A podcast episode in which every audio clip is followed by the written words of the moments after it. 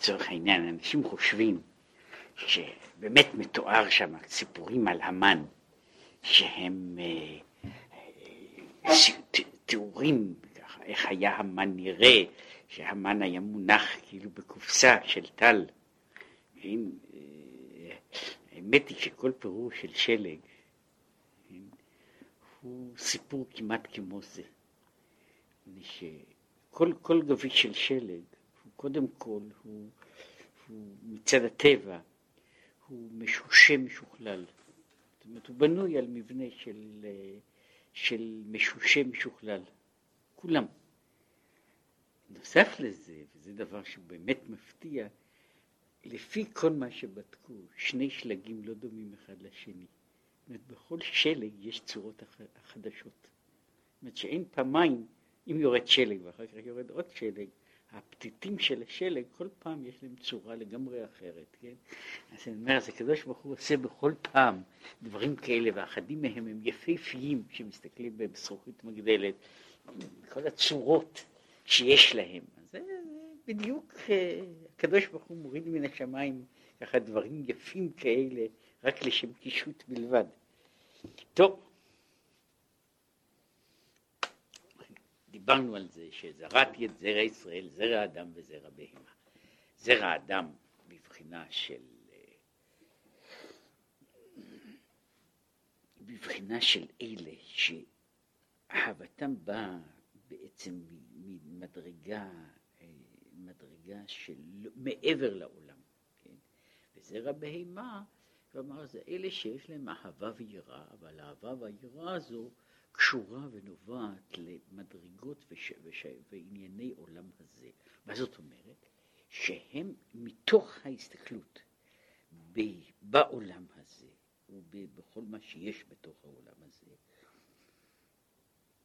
הסתר האלוקות הזה, הוא יוצר מאידך גיסא את התשוקה ואת הרצון להגיע אל השם. והנה כתיב, ואני בר ולא אדע. בהמות הייתי עמך.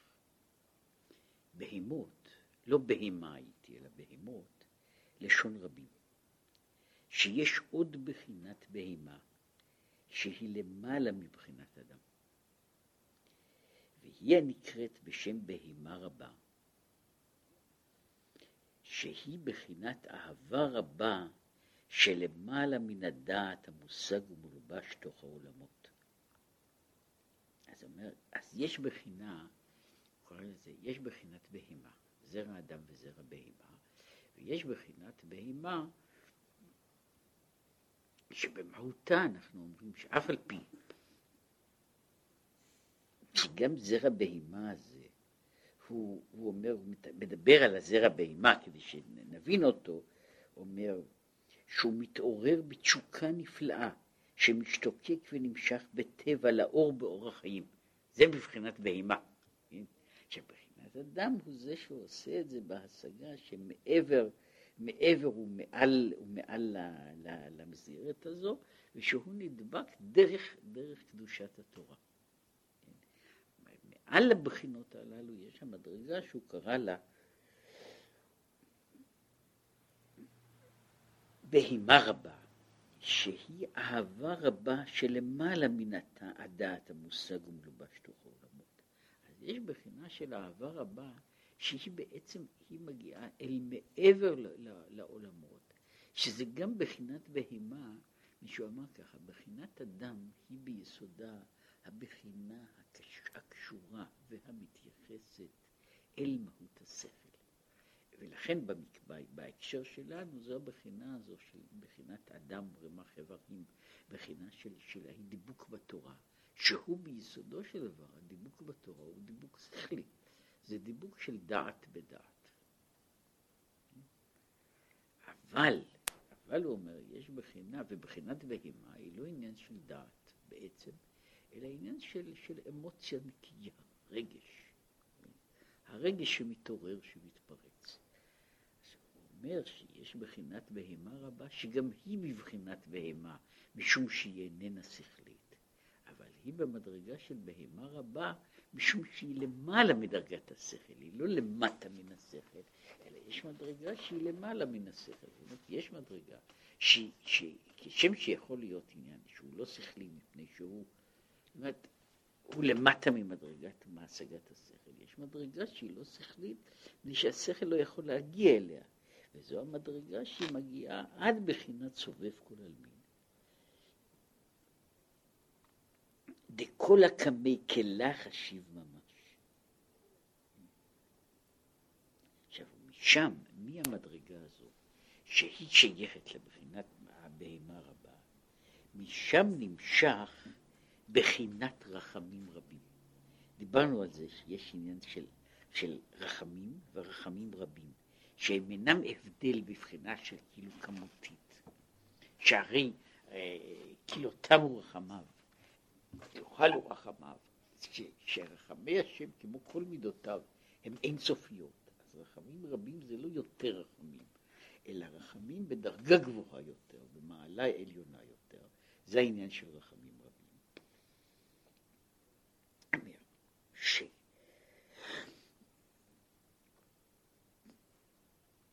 שמדרגת הרחמים היא מדרגה מעל ומעבר. די.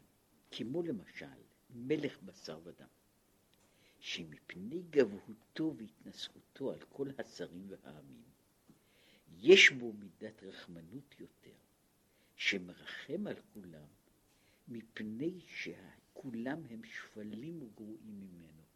אז הוא אומר, המלך הגדול, יש לו יותר רחמים, מפני שהרחמים שלו חלים על כולם. כיוון שהוא המלך הגדול וכולם נמצאים מתחתיו, לכן הוא יכול להסתכל על כולם מלמעלה למטה. וההסתכלות הזו מלמעלה למטה היא גם, בצד אחד, היא יוצרת את המידה ואת התכונה ואת העניין של הרחמים, עד להתקרבות, עד להתקרבות, זאת אומרת שהוא אומר לכם כמה הם מסכנים, כמה הם חסרים, כמה הם נמצאים ב, ב, ב, במדרגתם, במדרגתם הנמוכה, שזוהי הבחינה הזו שהוא קורא לה הרחמים הרבים, הרחמים של המלך, אומרת, כשאני מרחם, אני מרחם עד דרגה מסוימת, שהיא למטה ממני. אני אינני מרחם על אלה שהם למעלה ממני, מפני שיכולים יותר רבים. אבל כאשר נמצא המלך, שהוא עומד בראש, הוא למעלה מכולם, רחמיו שלו הם בדרגה כזו שהם יכולים לחול על כולם. זאת אומרת, מידת הרחמים שלו היא כוללת יותר, היא כוללת יותר פרטים, יותר פרטים, מפני ששום דבר איננו נמצא מעבר, מחוץ למידת הרחמים שלו. לא, זה הבדל, אומר ככה, ההבדל הוא, ההבדל הוא שהרחמים, הרחמים, יש רחמים, אני מרחם על מישהו באיזה מידה, אני מוכן לתת לו כך, אני מרחם עליו יותר. מידת הרחמים הזו היא בצד מסוים, היא כוללת, כוללת את, את כל הברואים, וכמו שהוא גם יגיד את זה הלאה, יש, יש מידת הרחמים, מתי, מתי חלים הרחמים? במציאות. במציאות הרחמים חלים כאשר יש, ככל שיש הפער הוא, הוא גדול יותר, וככל שהחיסרון גדול יותר. וזה מה שעושה. אלה שרוצים לעורר רחמים אצל אחרים, הם מראים את החסרונות שלהם. כן? הקבצן שמראה שאין לו רגל, הוא רוצה לעורר את רחמיי, משום שהוא מראה, מראה את חסרונו. עכשיו, הרחמים הללו הם שייכים למידה, לגודל, ככל שיש חיסרון יותר גדול, הרחמים יותר, יותר גדולים. עכשיו, הוא מדבר פה שבבחינה, יש בחינה כזו, שבה יש רחמים כלליים, מה שקורא לזה, שהרחמים הם על העובדה שהעולם הוא, שהעולם הוא עולם. הרחמים של המלך הגדול, הם מתחילים מזה שלא כולם הם מלך. הוא מרחם על כל אלה שהם לא מלכים. מפני שהוא מלך, ולכן, והמלכות היא בשבילו מהות, לכן כל מי שלא מלך הוא, הוא, הוא ראוי, ראוי לרחמים. והבחינה הזו של הרחמים הרבים היא באותה, באותו צד שבו בכלל כל עולם, באשר הוא עולם, הוא ראוי לרחמים. עצם הרחמים היא משום שהוא עולם, משום שהוא אינסופי. אומר. כן.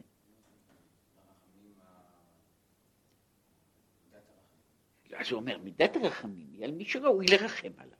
מי שראוי לרחם עליו. עכשיו, מי שנמצא בתוך מסגרת שלו, ב- ב- בשלמותו, אני לא מרחם עליו. זאת אומרת, אני לא מרחם עליו מפני שאני אומר, הוא חי בתור המסגרת שלו. זאת אומרת, אם, אם אני אקח את, את העניין הזה, אני מסתכל על עולם. עכשיו, אני, אני רואה עץ. עכשיו, יש צד בזה, אני יכול להגיד שזה אולי צד ילדותי, אבל הוא צד אמיתי. אני, אני רואה עץ. עכשיו, כשאני אדם מבוגר, אני יכול להגיע לרגע של רחמים על עץ. שהעץ שבור, שבור, מעוך, שרוף, אז אני מרחם גם על עץ. אם, אם אני בן אדם שיש לו מידת הרחמים שמגיעה מעבר לעניין הזה. אבל, אבל כשאני רואה עץ, עץ שלם פורח, אז זה, זה בסדר. כן? עכשיו, יש מידה שבה, ואמרתי, יש, אני יכול להגיד שיש בזה צד ילדותי, מפני שלילדים יש בבחינה הזו של, של מה שהוא קורא לזה בהימה רבה, יש להם קשר אל הבחינה הזו שהיא לגמרי לא שכלית. הוא מרחם על העץ, למה הוא לא הולך לטייל? כן? אני מרחם על העץ לא מצד הפגמים, החסרונות, המומים שיש בהווה, על, על עצם הווייתו, על עצם הווייתו שהיא לא, היא לא כזו, היא לא כזו, היא לא, היא לא אחרת. עכשיו, המידה הזו של רחמים, המידה הזו של רחמים, היא לא בנויה על, ה, על המחסור הסובייקטיבי, אלא על תפיסה ש, שמישהו חסר לו באיזה, ב, ב, עד למדרגת השלמות. כן? עכשיו, הוא אומר שזה ההבדל בין רחמים שבאים על מצד, על המסכן, על הכואב, על, ה, על הנכה, למידת הרחמים שהיא באה, שאני מרחם על מישהו שהוא יכול להיות, אה, שהוא יכול להיות שלם בעיני עצמו, כן? אה, יש בזה מחלוקת באמת, הגמרא אומרת ש, שמי שאין בו דעת אסור לרחם עליו. ו, ויש לזה הרבה הרבה הסברים ופירושים, והפשוט שבהם הוא שאני יכול, ש, שבצד מסוים אני יכול לרחם על כל, כל מיני חסרונות, כן? אבל לא על מי שאין בו דעת. ומישהו לא, אבל מישהו באמת היה אחד החסידים, אמר, כמה צריך לרחם על זה שאסור לרחם עליו. זה בדיוק באותה מכינה. זאת אומרת, אם יש מישהו שאסור לרחם עליו, כמה צריך לרחם עליו? זאת אומרת, שאפילו אסור לרחם עליו. שזה באמת, יש בחינה כזו, ש, ש, שהיא שינוי במדרגה. זאת אומרת, אני יכול להגיד, הנה, יש פה הוויה שהיא שלמה בתוך עצמה.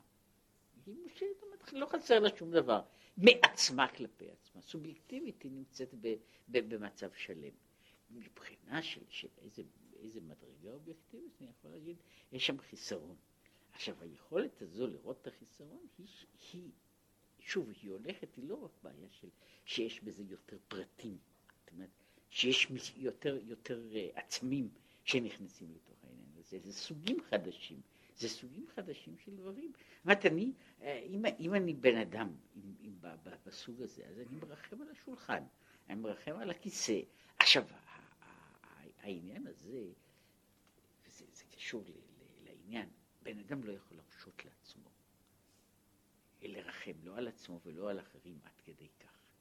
כן, אבל הקדוש ברוך הוא, הוא יכול, הוא יכול לזה, לכן אומר זה, המרחם, המרחם בבחינת ברחמיך הרבים, זאת אומרת, רחמיך הרבים הם מה, מה, מהצד הזה, אני בא בבקשת הרחמים לא באשר רק, זאת אומרת, התפילה הזו, הבקשה הזו למרחם, היא לא בקשה דווקא על מישהו אה, פגום. עצם העובדה שאני כאן היא, היא הבעיה. ושהוא אומר את זה ככה, וככה ממש, באור אינסוף ברוך הוא, שהכול בטלים במציאות נגדו יתברך, וכל הקמא, כל הממש כלך השיבה קמא. ואפילו עולמות עליונים, הם גם כן באותה מידה לא חשובים, כי דכתיב, הן שמיים לא זקו בעיניו. אם שמיים וזה, לכן הרחמנות גדולה מאוד עליהם. איך שהם שפלים וגרועים בתכלית השפלות נגדו יתברך. שאפילו על בחינת גן עדן העליון והתחתון, נופל בו רחמנות. אז הוא אומר, אז יש רחמנות לא רק על, על אלה, על, על, על, על אנשים מסכנים שיושבים וסובלים פה בחשכת העולם הזה, אלא גם על הצדיק שיושב ומתענג על זיו השכינה בגן עדן, גם על זה יש רחמים. עכשיו, אבל הרחמים הללו הם שייכים לדרגה שמ... שהיא מעבר לכל העולמות, שלכן כל העולמות הם באותה, באותה מדרגה בשביל, כן? ואז לכן יש, זה, זה, זה מה שהוא קורא לזה רחמים רבים. כי שהוא אומר כך שעניין גן עדן הוא שצדיקים יושבים ונהנים מזיו השכינה. ואין, ואין זה אלא זיו והערה המתפשטת ממנו יתברך. אבל בו בעצמו בכבודו לא שייך זה כלל, כי הכל בטלים במציאות נגדו יתברך, ונכללים בייחודו ואחדותו. ואין שם דבר בפני עצמו, שיפול עליו שם דבר ומהות בפני עצמו, כמו גן עדן. כן? אז זה אומר, אז גם, גם במדרגה של גן עדן, אז זה מדרגה, זה, זה גשמי, זה, חום, זה לא גשמי, זה מוגבל, זה נוצר, זה, זה מותחם, ובאשר על כן יש רחמים רבים מבחינת האינסוף. האינסוף ברחם על הסופי. ברחם על הסופי. אומר, ואפילו בחינת עדן, שלמעלה מבחינת גן, שהוא בחינת חוכמה, בחינת עדן, הלא נאמר עליה, כולם בחוכמה עשית, שנחשב בחינת עשייה גשמית לגבי הקדוש ברוך הוא, שמבחינת הקדוש ברוך הוא, החוכמה היא אחד מדברי, מהדברים של העשייה. זה עולם, זה, יש עולמות שונים שהוא עושה, וגם גם החוכמה היא בעצמה איננה אלא כלי, כלי עשייה, ובשביל הקדוש ברוך הוא אין הבדל בין עולם העשייה ותחום העשייה הגשמי לבין העולמות הרוחניים עם כל ההגדרות וה, וה, והעניינים שלהם, משום שהם מאותה בחינה, שוב, בבחינה שלי, בבחינה שלי, וזה נכון, נכון אגב גם לגבי העניין הזה של, של מידת הרחמים, אני זוכר חוויה פרטית שהיא הייתה מאוד, מאוד מאלפת. אה, הלכתי פעם, בתוך, הסתובבתי הרבה במקומות כאלה, ואני הולך בבית חולים, ולידי הולך אדם זקן, שהייתה לו יד אחת משותקת, והיה עיוור בעין אחת. ואנחנו הולכים שם במחלקה, ועוברים שם כמה, והוא מסתכל על אנשים, הוא אומר, תראה את האנשים המסכנים האלה במיטות. עכשיו, אז הבנתי שהעניין הזה של רחמים בעצם עניין יחסי. אומרת, האיש הזה שאני אני מרחם עליו, כן, שהוא באמת בן אדם מסכן והיה נראה שחשבו. אז הוא מסתכל על זה, הוא אומר, הוא יכול עדיין ללכת, הוא, הוא הולך, הוא בדעתו, הוא מסתכל על אנשים אחרים. אני אומר שיש בחינת רחמים, שהיא הבחינה של, של רחמים יחסיים, רחמים יחסיים, ולכן יש גבולות. עכשיו, כשאני מדבר בבחינת הרחמים, מה שקוראים לזה רחמים רבים, הרחמים הרבים באים מבחינת האינסוף. ובבחינת האינסוף, אז שם יש הבחינה הזאת, כל הדבורים הם מוגבלים. ובכלל זה ההבדל בין החוכמה, זאת ההבדל בין החוכמה ובין, ה, ובין המעשה הוא רק הבדל טכני, שקוראים לזה הבדל בכלים. ואני אינני, אינני שם לב אליו. כשאני נמצא באיזה מדרגה, מדרגה למעלה, אז אני לא שם לב ל, ל, לבחינה הזו. עכשיו, כשאני נמצא למטה, ההבדלים הללו הם בשבילי הבדלים תהומיים. כן, אני בטוח שבין הנמלים, אז יש שם, יש הבדלים, יש גדולים, יש קטנים, יש חזקים, יש חלשים. ויש, עכשיו, כשאני מסתכל על הנמלים, ההבדלים הללו, שיש נמלה אחת אומרת, עם, עם, עם לסתות יותר גדולות ואחת עם לסתות יותר גדולות, היא לא מעלה ולא מורידה לי. אז אם יש לי, כל, כל רגע שיש לי הוא מבחינה זו כללי. עכשיו, הוא מה שבבחינת אינסוף זה, זה הבחינה של הרחמים הרבים, שהוא, והרחמנות על זה גדולה מאוד, איך שירדו כל כך בבחינת מטה להיות נחשב כלא ממש כמה. אז זוהי הירידה, שהנה יש עכשיו מציאות, שהיא בעצם מציאות של לא, מציאות של כלה חשיבה, שדבר דבר שאיננו הוויית אמת. וזו, זוהי הבחינה שמצידה יש רחמים. עכשיו, ומזה. עכשיו, כל זה היה לא, לא לספר רק איך הקדוש ברוך הוא מרחם על עולמו. שיש מידת רחמים שהיא קשורה לא לסבל ייסורים ומחסור בכל בחינה, אלא לעצם, לעצם הווייתו של העולם. וזה נכון שהוא אמר והיה העולם. אבל ההוויות הללו, הם מצד אחד, יש להם בעצם עצמן, הן הוויות שראויות לרחמים. ו- ואשר על כן אני מרחם על ההוויות הללו. ומזה יתבונן המשכיל, לעורר רחמים רבים על נפשו. דהיינו, על ניצוץ אלוקות שבו. זאת אומרת, אז יש רחמים, שאני מעורר רחמים, אני יכול לעורר רחמים על צרותיי. בתוך העולם הזה לרוב האנשים יש צרות, זאת שאלה כמה.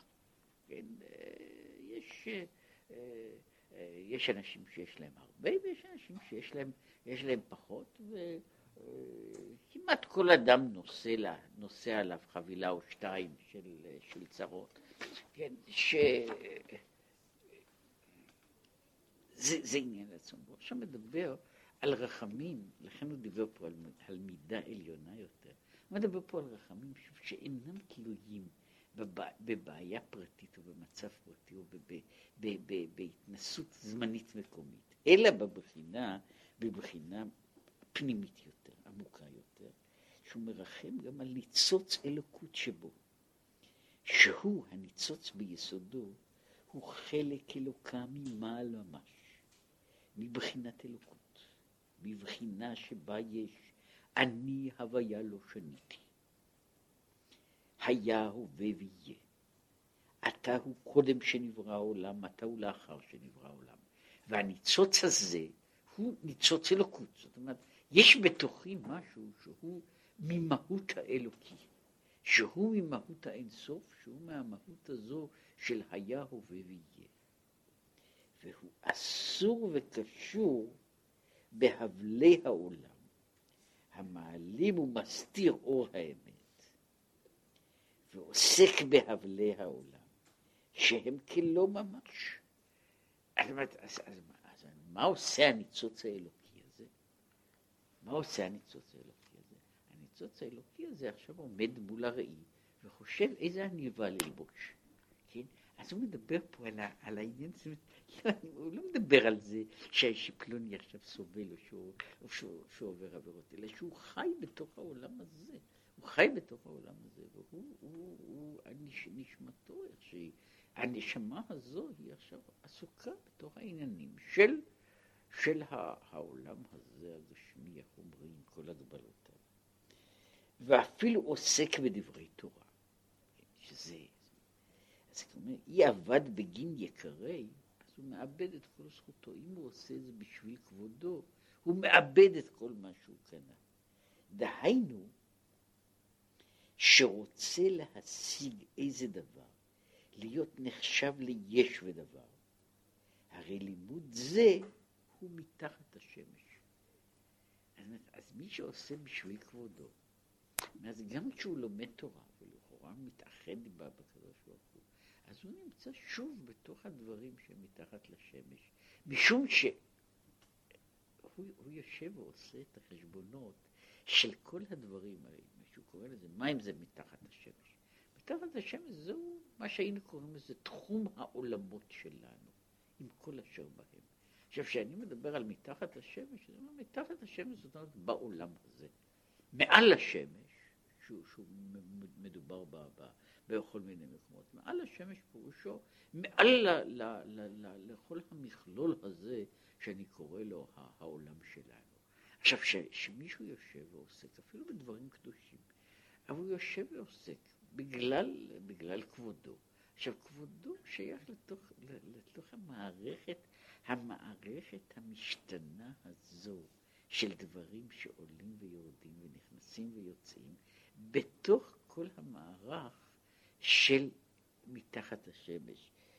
אם, אם אפשר להגיד את זה ב, ב, באופן אחד, שהוא אז אומר ש, שהוא הבל, כמו שאומר שם בקהלת, הבל הוא רוח. יש פה מין, מין, מין דבר שהוא...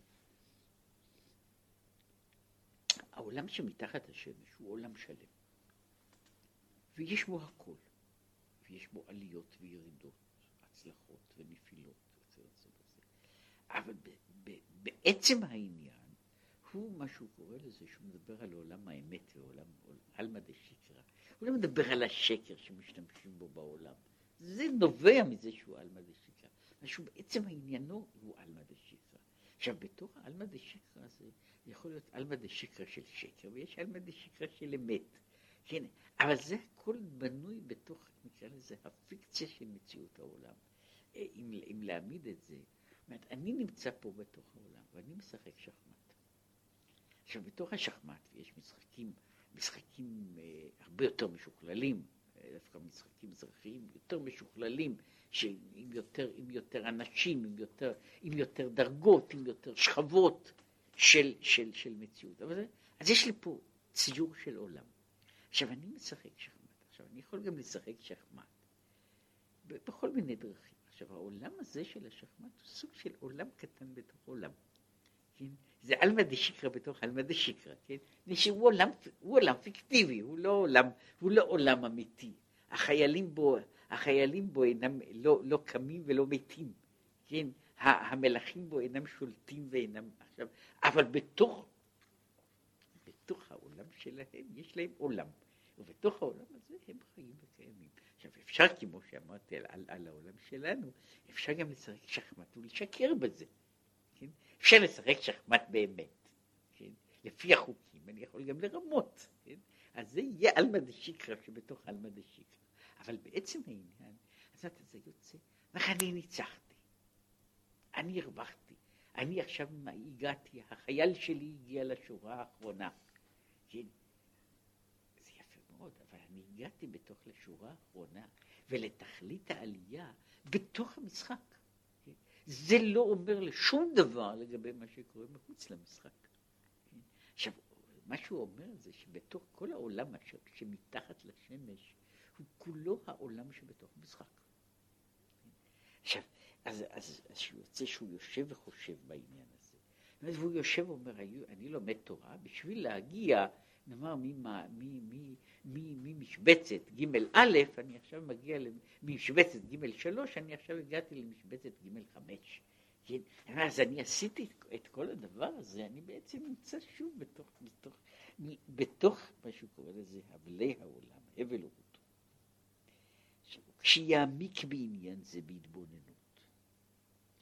כל אחד ואחד, לפי מה שהוא יודע, הוא מכיר את עצמו. כי ידע איניש בנפשי. אומר, בעניין הזה אני לא יכול לדבר על אחרים. מהיכן אני יודע למה מישהו מתכוון? כן? שהרי בצד מסוים, וזה רק הערת אגב, מישהו יכול לשבת ולעסוק בפעולה שהיא לא נראית פעולה מרוממת. אבל הוא עושה את הפעולה הזו במדרגה של מעלה ובכוונה של מעלה. עכשיו, בן אדם יכול להיות עטוף בטלית ומעוטר בתפילין, והוא בריאה של מה בכך, כן? עכשיו הוא אומר, אז את החשבונות הללו אני אינני יכול לעשות מבחוץ.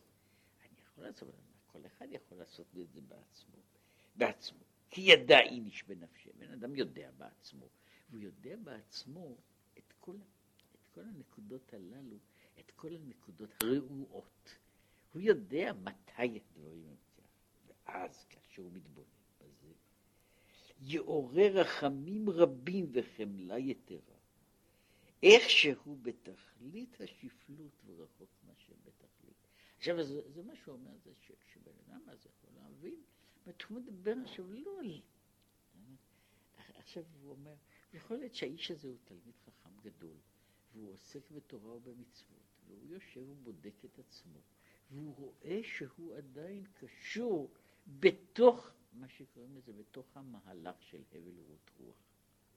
ובאשר הוא קשור למהלך של הבל ורות רוח, וזה מהלך החיים שלו, אז הוא יכול, אז, אז הוא יכול להגיד, לבקש רחמים רבים, הוא אומר, אני בעצם מצד שורש והנקודה, אני ניצוץ אלוקות, ואני יושב וחי בתוך הבל ורות רוח.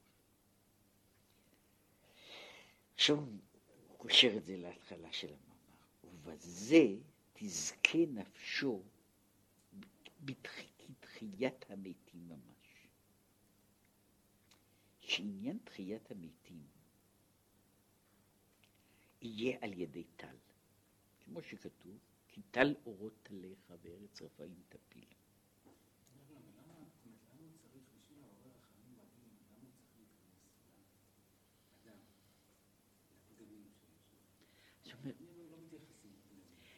שהוא פה מדבר לא על הפגמים, לא על, לא על חסרונות במובן הזה של חטאים, אבל הוא מדבר על זה, על הקשר של האדם, הקשר של האדם, שהוא רוצה לומר עד כמה אני קשור ל, ל, לעולם הזה שהוא העולם שמתחת לשמש. זו בעצם השאלה ש, שהוא, שבה הוא. אומר, עד כמה אני נמצא מתחת. אז הוא אומר, עכשיו אני יושב ועוסק בתורה, וכאשר אני עוסק בתורה, אני לכאורה הגעתי מעל, למעלה מן השמש. כשאני עוסק בתורה, איפה אני נמצא?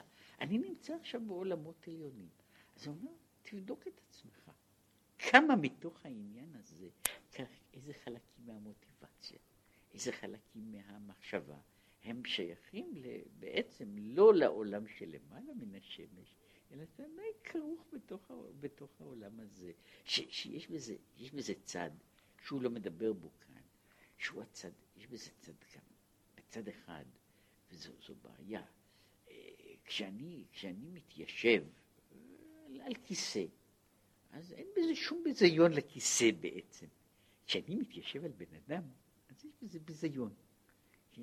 עכשיו, ש, שבן אדם, אדם מנסה לעשות קריירה על ידי זה שהוא, שהוא, אה, שהוא מתאגרף, אז הוא עושה קריירה באופן פשוט וגשמי.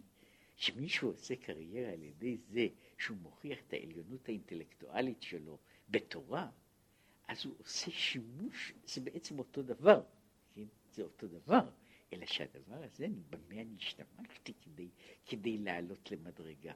זאת אומרת, יש, יש משהו בזה, שדיברו על, על העניין הזה. זאת אומרת, אני, רוצה לעלות באיזה מעלות, לא חשוב, אמיתיות או מדומות. אני רוצה להגיע לעוד מדרגה. אז השאלה, במה אני משתמש, על מה אני דורך? מהם המדרגות?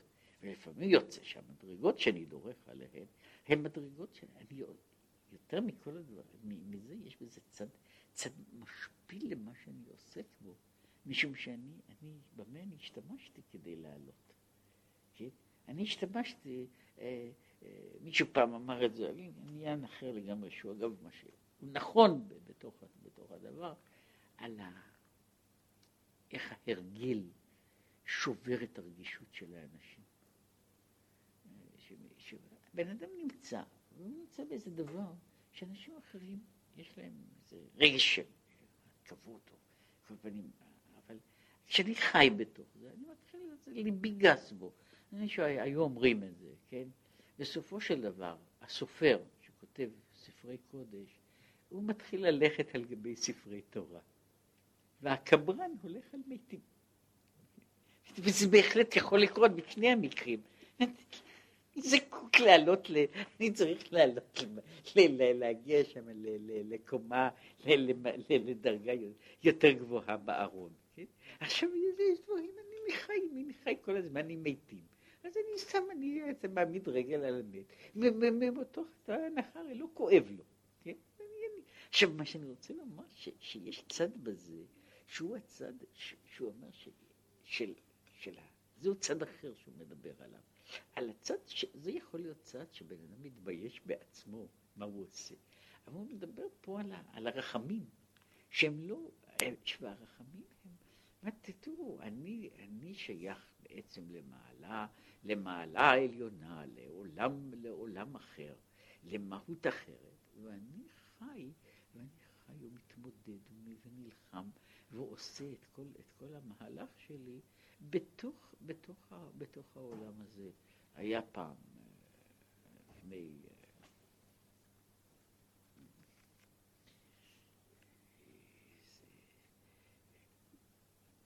זה לא בדיוק באותה, באותה מדרגה, אבל זה היה פעם ספר, דווקא ספר איטלקי, שתרגם תרגם, תרגם אותו לעברית דווקא בן אדם שלא היה חשוד על זה, אה, שהוא היה ספר על, על ילד, שני ילדים, שהפכו להיות לנ, לנמלים. ילד קטן, ילד שהופך להיות לנמלה. והוא חי עכשיו בעולם של נמלה. זה, כיוון שהוא שכח לשים את, ה, את, ה, את, ה, את הגופייה, הוא שכח להכניס אותה לתוך המכנסיים, אז גם כשהוא נהיה נמלה, יש לו עוד זנב קטן לבן שיוצא מאחריו. כן, זה ספר שלם. המעניין, זה היה כנראה ספר פופולרי באיטליה. זה שתרגם אותו היה מעניין, מפני שהוא היה, הוא היה שופט איטלקי, ש... שאחר כך היה אחד מבעלי התשובה הגדולים, גם באיטליה וגם בארץ, פצ'יפיצ'י, שהוא, שזה היה מוזר ככה שהוא, שהוא, שהוא לקח לעצמו את התפקיד הזה, אבל זה, זה, דבר, זה דבר בעצמו. ואני אומר שיש יש בחינה כזאת, אתה לוקח בן אדם, והוא עכשיו יושב בתוך העולם של הנמלים, והוא חי שם, נאבק שם, נלחם שם, ומפעם לפעם הוא יכול לחשוב, מה אני עושה? כן? אני בן אדם, ועכשיו עכשיו הבעיה שלי זה איך, איך להסתדר עם הנמלים. הצלחתי, לא הצלחתי, עשיתי את זה נכון או לא נכון, זה, זה בעצם הבעיה. ואגב, סיפורים כאלה וכיוצא באלה, הם גם מסבירים את, ה, את התופעה מהצד האנושי. התופעה הזו מהצד, אני חי בתוך עולם מסוים, ואם הייתי, הייתי חי בעולם אחר, הייתי מרגיש לאן אני יורד. אבל כיוון שאני חי בתוך עולם מסוים, ובתוך העולם הזה זהו קנה המידה. אחרי זמן אני שוכח שבעצם היו קנה מידה אחרים. ולכן הוא דורש את ההתבוננות. אני צריך להיזכר, כן? אה, מי, מי הייתי בהתחלה? מי הייתי בהתחלה? מפני שאחרי זמן אני מתחיל לשכוח את, ה, את, ה, את הזהות שלי, ואני מתחיל לקבל את, ה, את, ה, את הזהות של, של מה שנמצא מסביבי, וזה מפסיק להיות, זה מפסיק להיות משמעותי. ו, ודווקא הבחינה הזו של רחמים, שאומר, מהי ההתבוננות? אומרת, ודאי, אם מישהו נמצא בגלות, והוא מוכה ופצוע, הוא לא צריך ל, ל, להתבונן כדי לרחם על עצמו. אבל כשהוא נמצא באיזשהו מקום, הוא מתחיל פחות או יותר להסתדר. והוא מסתדר במדרגה שהוא אחר כך בכלל שכח שהוא שייך לעולם אחר, למהות אחרת, שהיא לאין ארוך יותר גבוהה. הוא עכשיו חי שם בתוך, בתוך, בתוך העולם הזה, העולם, העולם הקטן שלו. הוא מתחיל להיות לו נוח. וזה מידה של רחמים, שמישהו צריך לעורר את עצמו לרחמים הללו. עכשיו, אז תחיית המתים היא על ידי טל, כמו שכתוב, כי טל אורות טליך, והוא קורא לזה טלא דנטיף מפומא דעתיקה. טל שיוצא מפי, מפי עתיק יומין. פירוש, שיהיה התגלות אלוקות בבחינת גילוי רב ועצום ממקור וחיי החיים אינסוף ברוך הוא. ונגלה כבוד, כבוד השם כל כך, עד שאפילו במקום שהיה מעט מזער חיות וקיום, יעוררו ויעלו למעלה, להיכלל באחד ולהיבטל בביטול נר בפני אבוקה. והתקבצו מכל המקומות המודחים שם. ועל ידי זה יוכלו לקבל חיות רב להחיות מתים. עכשיו, הוא אומר שתחיית המתים, הוא פה מעמיד את העניין הזה של תחיית המתים, לא, לא בבחינה של הפלא. תחיית המתים היא בהרבה מאוד מקומות, במיוחד בנוסח של הרמב"ם, היא בעיה. באמת, הרמב"ם לא יכול לשים את תחיית המתים נכון בתוך, ה, בתוך המסגרת שלו, אלא בתור יחידה, ולכן הוא לא מעריך בזה. יש מאמר תחיית המתים, הוא, הוא לא מעריך בזה באיזשהו אופן, אבל הוא אומר, מה, מהי תחיית תחיית המתים, הוא אומר, כאשר החיות האלוקית שופעת בעולם, אז העולם עולד בדרגה. מדרגת החיות של העולם עולה במדרגה. ו- ו- וכאשר הדבר הזה עולה במדרגה, גם אלה שהיו נמצאים למטה, הם עכשיו עולים למעלה. עד לדרגה הזו שהמתים, המתים, הם עכשיו חוזרים, הם חוזרים לחיים, משום שיש מה שקוראים עכשיו שדרוג של מהות החיים שלהם, של מעלת החיים שלהם לדרגה גבוהה יותר. למעלה עליונה יותר. מפני שנשאר בהם כיסתא דחיותא, קליפה של חיים. הרי הדבר הזה, הדבר הזה שמת, הוא לא קלה לחלוטין ולגמרי. ונשאר משהו מן החיות שהייתה בו. כן? עכשיו, החיות הזו היא ירדה למטה. עכשיו, כאשר הקדוש ברוך הוא מעלה את כל העולמות, גם המתים גם המתים מתחיים מן המדרגה הזו. מפני שאומר שהמוות הוא מבחינתו של הגוף, של האדם, הוא מבחינה של ירידת מדרגה. שתי מדרגות, עשר מדרגות, חמש עשרה מדרגות. אז זו ירידה. עכשיו, כשהקדוש ברוך הוא מחזיר, הוא, הוא למעשה מאיר אור חדש. האור החדש הזה מרים את כל הדברים לדרגות גבוהות יותר. ולכן הוא פועל גם שה, שהמתים הוא, אה, במובן אחד, שכל העניין הזה הוא אה, במונחים הפיזיים, הוא הופך את התהליך של האנטרופיה, את התהליך של הבלייה, הוא עכשיו מתהפך. הכיוון של המציאות עכשיו הופך את ה... מתהפך. והוא עכשיו, הוא עכשיו, כל הדברים ש, ש, שיורדים, הם עכשיו חוזרים, חוזרים ועולים למעלה. הבית, הבית שנפל, עכשיו האבנים מתקבצות אחת אל השנייה, והן חוזרות שוב אל התבנית, התבנית שלהן. ובצד הזה, הוא אומר, הגוף חוזר ומתקבץ מחדש. וגם בזה יש לו עלייה אחר עלייה באותו עניין. עכשיו, אז זה תחיית המתים הזו. עכשיו, יש תחיית המתים כאן, שהיא, וככה ממש, יחיה איש את נפשו הקשורה, האסורה וקשורה בהבלי עולם ונחשבת כמת. אומר, בן אדם יכול לעשות תחיית המתים לא רק, לא רק עם הגופה שלו לאחר כך וכך זמן, הוא יכול לעשות תחיית המתים אפילו כשהוא חי פה בעולם הזה, על ידי הבחינה הזו של הערה גדולה. כמו שכתוב, ויתן את רשעים קברו. וכמאמר חז"ל, רשעים בחייהם קרויים מתים. שאפילו החיות שבהם כמת נחשב. לכן הוא קרוי מת. מה שהוא חי זה גם כן הוא, חי חיים של מת. כן? אומר, ועל ידי התעוררות בחינת רחמים רבים מלמעלה, על ידי זה מת, מתעורר, ומת, מת, מתעורר ומתקבץ החיות מכל מקום שיש בו.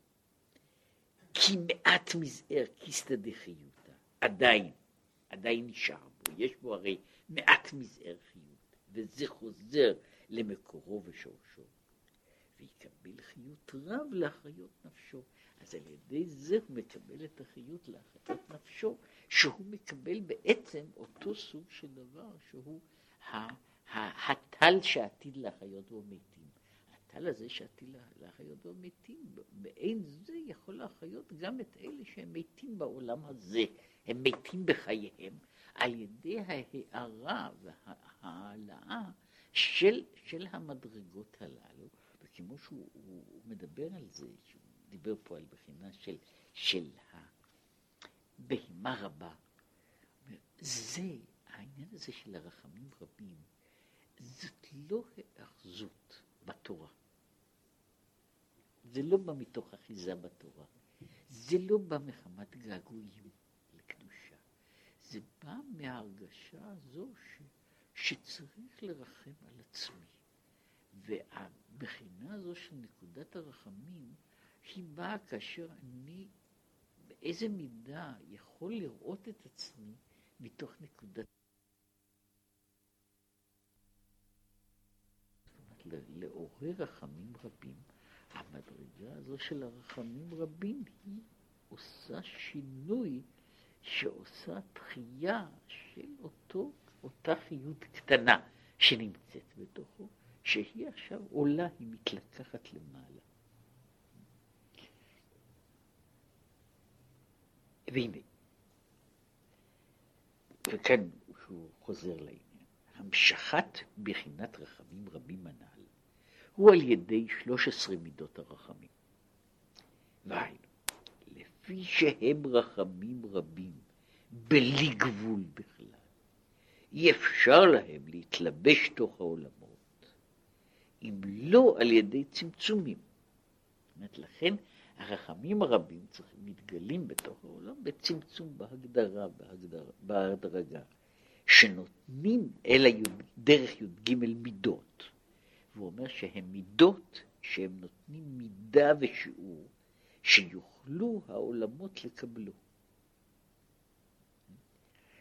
שזוהי המדרגה, זאת אומרת שי"ג מידות הרחמים שהן מידות, הן נקראות מידות משום ש... קשור גם ב- ל- ל- לעניין הזה שיש מידת הרחמים שהיא עוברת את המידה, וכשהיא עוברת את המידה היא שוברת את המציאות של העולם. היא שוברת את המציאות של העולם. אפשר להעריך בזה, ש... והעניין של מידות הרחמים זה שהרחמים מגיעים באיזה שיעור שאינם שוברים את העולם. אני רק רוצה לומר, מפעם לפעם קורה דבר כזה. ואלה אלה סיפורים מסובכים וטרגיים מהרבה בחינות. היה פה לפני חמש שנים, היה סיפור בירושלים. אדם אחד שהזדקן, הוא ראה שהוא הרגיש שהוא הולך, הוא נוטה למות. כל מה שהיה לו בחיים היה נכדו. נכד, היה נכד, היה ילד, בן עשר. הילד היה אוטיסט. והסבא היה, מה, אהב אותו אהבת נפש, זה היה כל חייו. אבל הוא הרגיש שהוא הולך למות. והוא חס על הילד, ואז הוא ירה בילד וירה בעצמו. עכשיו זה היה סוג של רחמים. אני רוצה לומר שיש סוג כזה, שהוא, שהוא בצד אחד סוג מעוות של, של דבר, שהוא רצה לפתור לילד את כל הבעיות. שהוא ישב וחשב איך ילד כזה יצטרך להתקיים ולהיאבק בתוך עולם בלי שיש מישהו שתומך ועוזר לו. כן? והוא רצה מרוב רחמים. זאת אומרת, יש עניין ש, של הרחמים, זה חשוב בהרבה דברים, שיש גבולות ל, לרחמים. שהרחמים הללו הם מוגדרים על ידי גבולות, על ידי כללים, על ידי מידות. עכשיו, גם מידת הרחמים של מעלה, כדי שהיא לא תשבור את כל מציאות העולם, היא מוגדרת במידה. זהו עניין, אומר, כשמן הטוב יורד על הזקן, יהיו שמן שיהיו טל ויורד על הזקן שנמשך ומתלבש בי"ג מידות. כן, שהפסוק, אותו פרק שמדבר, כשמן הטוב, שיורד על הזקן, זקן אהרון שיורד על פי מידותיו, הוא אותו פרק שמדבר על כטל חרמון על הררי ציון. שהוא, שהוא קושר, זה, זה פרק מסתורי במובן הזה שהוא מדבר, טל חרמון על הררי ציון, כן? השמן הטוב שיורד על, הראש, שיורד על הזקן, זקן אהרון. זאת אומרת, יש שם, אה, זה, זה אני עכשיו אומר על דרך הפשט, לא על דרך הדרש. יש בתוך הפרק הזה, זה סוג של, זה בעצם פי, מין פיוט על כל מיני אה, שפיעה של מעלה. שפיעה של מעלה. זה לא ציור של מציאות, כן? אלא הוא מתאר שם מה שקוראים לזה, איך שפע עליון יורד. אז טל חרמון על הררי ציון. עכשיו טל חרמון יורד בחרמון, כן, הוא לא יורד בציון. אבל נחשוב שטל חרמון יורד על הררי ציון, שמן המשחה יורד ככה. זאת אומרת, יש, יש פה מין, מין תיאור שהוא, זה בעצם רק קו כזה, זה מין, זה, זה טון מלודי אחד, כן? זה ממש מלודיה קטנה אחת של איך הדבר של מעלה יורד, נשפך למטה. אז הוא אומר שזה, ושם יש באמת אותו קשר, הטל השמן הזקן על זקנה ארון וכו'.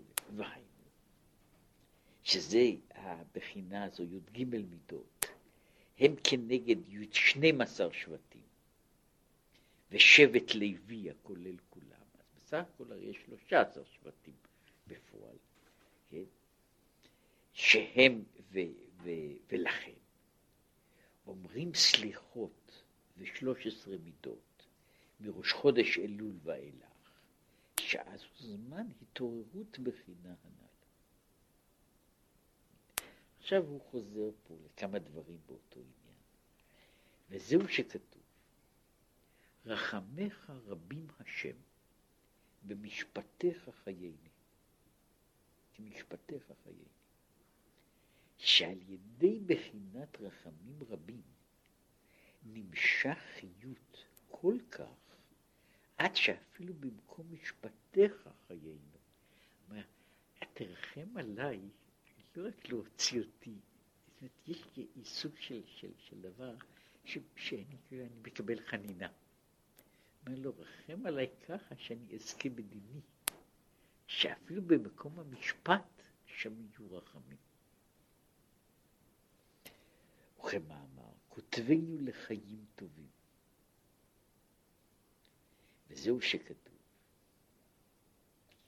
כי אברהם לא ידענו, וישראל לא יכירנו, עתה הוויה אבינו, כי הוויה אבינו הוא בחינת רחמים רבים הנ"ל, שהיא מעבר למדרגה של,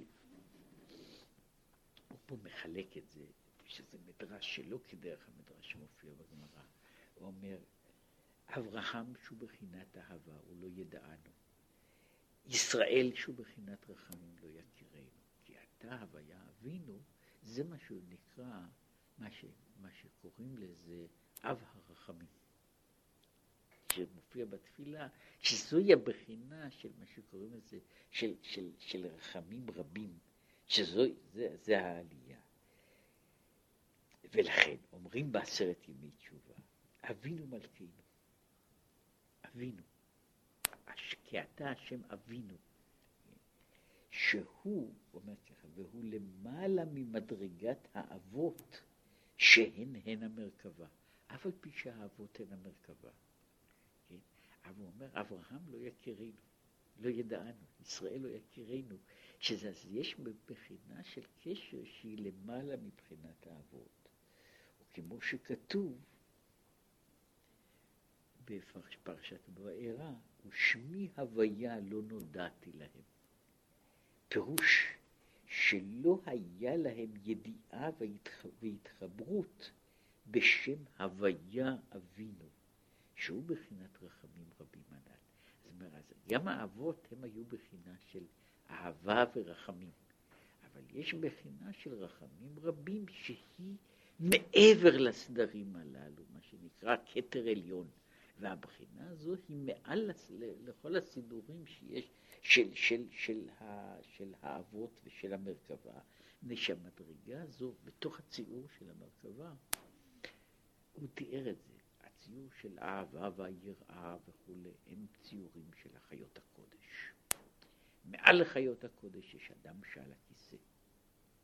עכשיו, יש מעל לזה משהו קורה במקום אחר, הוא אומר, כי לא אדם הוא. שזו הבחינה של מה שנמצא מעבר סובב כל עלמין, שזו משם באה הבחינה של רחמים רבים, שהיא רחם עלינו בכל מקום שאנחנו, ועלינו בכל דרגה שאנחנו. וזהו שכתוב במן, שהוא בחינת הטל, בחינת רחמים רבים. אז הוא אומר על הטל, שאני נותן לכם לחם, אשר לא ידעת, לא ידעת ולא ידעון אבותיך. לא ידעון אבותיך. כן? ש... שלא היה לאבות ידיעה בו במדרגה הזו שהוא קורא לה מדרגת הרחמים הרבים שלמעלה מכל הגבולות. עכשיו, למען הודיעך, כי לא על הלחם לבדו יחיה אדם, כי על כל מוצא פי השם יחיה אדם. שהוא אומר, פירוש, על דרך מה שאמרו חז"ל, כל האומר, אין לי אלא תורה, אפילו תורה אין לו, כי לא בזה יחיה האדם, שפירושו האדם מילא של דמות הכיסא. לא על הלחם לבדו, הלחם זה לחמה של תורה, לא על הלחם לבדו יחיה האדם, בבחינה עד לאדם שעל הכיסא. על דרך מאמר חז"ל, ישראל מפרנסים לאביהם שבשמיים, אלא, כמו שאומר, על כל מוצא פי הוויה. היינו, על ידי ההתבוננות שמשכיל ומתבונן שהתורה היא מוצא פי הוויה ודיבורו של מקום ואורייתא וקודשא בריחו כול אחד והוא עניין טל תורה. עכשיו הוא אומר, יש התורה, ויש העיסוק בתורה, ויש הדבקות דרך התורה, ויש העניין שהוא אומר, כל זה הוא הלחם. מעל לזה יש מוצא פי השם. כלומר, אני צריך לדעת שלמרות שזה הלחם, כן, וזה לכו לחמו בלחמי ושתו ביין נסחתי וכולי, אחרי הכל, לא על הלחם לבדו יחיה האדם, כי על כל מוצא פי השם, שזו התבוננות לראות, זהו טל של תורה. כמאמר חז"ל, כל העוסק בתורה, טל תורה מחייהו, שהוא מבחינת סובב כל עלמין. אלא שנתגשם באותיות גשמיות על הספר בדיו. עכשיו, זהו, זהו אופן אחר שהוא קורא לו, הוא חוזר לעניין הזה שיש בחינת אדם ובחינת בהמה. יש הבחינה של האדם, שהוא זה שמגיע לחיבור אינטלקטואלי עם הקדוש ברוך הוא, על ידי העיסוק בתורה, שזו מדרגה גבוהה מאוד. ועכשיו הוא אומר, לא על הלחם לבדו יחיה אדם. אלא יש דבר שהוא בחינת המן. והמן הזה, אני לא מתחבר אותו חיבור אינטלקטואלי אל מוצא פי השם שיש בתורה. שזה לא דבר שאני מסוגל להבין, אבל אני יכול להתייחס אליו. אני יכול להתייחס אליו ולהגיד שמה שאני אוכל אותו, הוא בעצם לחם שמיים. עכשיו, זוהי דרגה שהיא לא דרגה של השכלה. זאת אומרת, היא לא דרגה שאני יכול להבין אותה. היא דרגה של קשר אחר, ש, שאז טל תורה מחיה אותו. וזהו למען הודיעך. פירוש, על ידי המן יוודע לך, שהוא בחינת טל, אשר לא ידעו נבותיך. ואף על פי כן, ויאכילך. כן, הוא הכיל אותך את המן, שנתגשם עד שדחו במדוכה. אז הוא אומר, יש זה לחם שמיים אכל איש. הלחם הזה שהוא לחם שמיים, עכשיו הוא מגיע לארץ. עכשיו הוא מגיע לארץ לא בתור לחם שמיים מופשט, אלא הוא מגיע בתור דבר שצריכים לדוח, לטחון אותו. אני צריך, אם אני רוצה לאכול אותו, אני לא, אני לא יכול אפילו לבלוט, אני צריך, אני צריך ל, ל, ל, ל, לדוך אותו במדוכה. אז הוא אומר, בזה תבין עניין התורה. שהוא מוצא פי הוויה, רק שירדה ונתלבשה באותיות גשמיות. עכשיו אני צריך, לה... עכשיו האותיות הללו והזכלים שבהם, זה דברים שאני צריך ללעוס. אני צריך ללעוס. אני צריך לדוך אותו במדוכה, לטחון אותו בתחינה, לעשות את כל מה שאני עושה. כי כל זה, עכשיו הוא חוזר, כל, כל העניין הזה הוא המן שאני, שאני מקבל אותו, אני יכול לקבל אותו בלי לדעת. בלי לדעת. עכשיו, ברגע שאני יודע שכל העניין של המן הוא כדי להודיע שיש לי פה את, ה, את מה שנמצא מעבר לגבולות, שהוא יכול להגיע אל תוך הגבול, וזו, וזהו על יד, לכן על ידי זה יחיה האדם. אז, אז בסופו של דבר, בתוך המאמר, היה, מבחינה של סדר העבודה, היו פה כאילו שלוש דרגות. הדרגה האחת הייתה הדרגה שבן אדם חי בתוך העולם, בצמצומו של העולם. אפילו אם העולם הוא גדול, והוא רוצה, הוא להפך, הוא יכול לראות את כל התפארת של העולם, והוא מגיע להשתוקקות אל בורא העולם. זה הוא אומר, זה בחינת בהמה. זה זרע בהמה. יש מי שמגיע לדבקות עם הקדוש ברוך הוא על ידי לימוד תורתו. זהו זרע אדם. עכשיו, יש מדרגה שהוא אומר שגם כן מדרגה לא אינטלקטואלית. היא המדרגה הזו שבן אדם יודע את העניין הזה שהוא, שהוא מגיע עד לבחינה של רחמים רבים, שהיא המדרגה ששם מאיפה בא שורשם של כל הדברים. שהוא מתייחס לדברים, זאת אומרת שהוא נוגע בתורה שלו, במצווה שלו, בעולם שלו, בבחינה הזו של אור הסובב כל עלמין. טל שעתיד להחיות בו מתים, ושזוהי בחינה אחרת והסתכלות אחרת, הסתכלות אחרת על התורה. וזהו הדבר שהוא אומר שהוא מחיה את המתים, לא רק את המתים אה, לעתיד לבוא, אלא אומר שהוא מחיה את המתים של עכשיו. כן, רק אגמור פה בגלל תחיית המתים, סיפור ש... ש...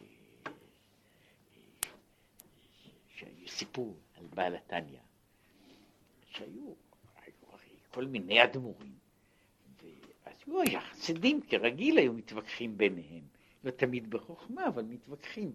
אז אחד מהוויכוחים הללו זה היה, מספרים, האדמו"ר שלנו עושה פלאים וניסים כאלה וכאלה וכאלה, זאת אומרת, הוא, עושה, הוא עושה דברים מכל המינים. אז אחד מהחסידים של האדמו"ר מה אתם משווים? האדמו"ר שלנו לוקח מישהו, מישהו כמו קרש, כן? והוא עושה ממנו בן אדם חי. זה תחיית המתים. האדמו"ר שלכם יכול לעשות את זה. עכשיו, זה מה שהוא מדבר פה על העניין הזה, על טל שעתיד להחיות בו מתים. שהוא אומר זה שזה, תחיית המתים הזו לא צריכה להיות לגוף המת, לעת קץ, אלא יש תחיית המתים, וכאשר אדם מגיע לבחינה, לבחינה הזו ולהתעוררות שבה מכוח הרחמים הרבים, שכאמור הסתכלות לגמרי מלמעלה, הסתכלות היא רחמים רבים על מה שקראתי, על מצבו, לא רק על מצבו של האדם, אלא על מצבו של העולם, על המגבלה המהותית שיש בכל, בכל תחום החיים שלנו. וכשהוא מגיע לה, להבין את העניין הזה, ואז שהוא מבקש רחמים, שהוא מבקש רחמים על, לא על פרט, אלא על המהות הכוללת. על המהות הכוללת שלנו, כלומר, אני הייתי רוצה שוב להיות באותה מדרגה. וזה מה שהוא קורא לזה, זהו העניין הזה של, של הפגישה עם לחם שמיים. שאני פוגש משהו שהוא יכול לרדת בתוך העולם הגשמי, אבל אני צריך לדעת שהוא בא אי שם מהדרגות העליונות של השמיים.